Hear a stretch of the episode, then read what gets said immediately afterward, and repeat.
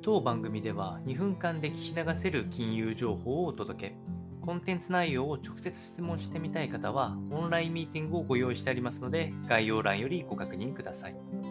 本日のテーマは、アメリカ半導体業界幹部、新たな対中規制に反対表明へ、来週ワシントン訪問という話が入ってきておりますので、えー、お伝えをいたしますと、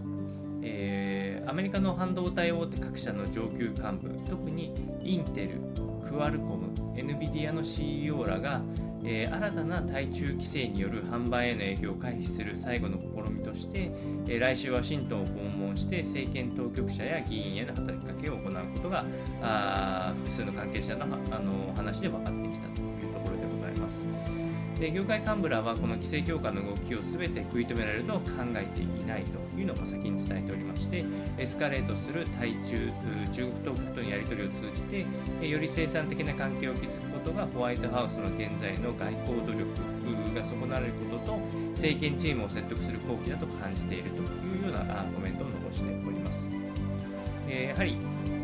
えこの大手3社も含めて、えやはり中国への販売状況というのはかなりウェイトが大きく、えクアルコムはシャオミなどの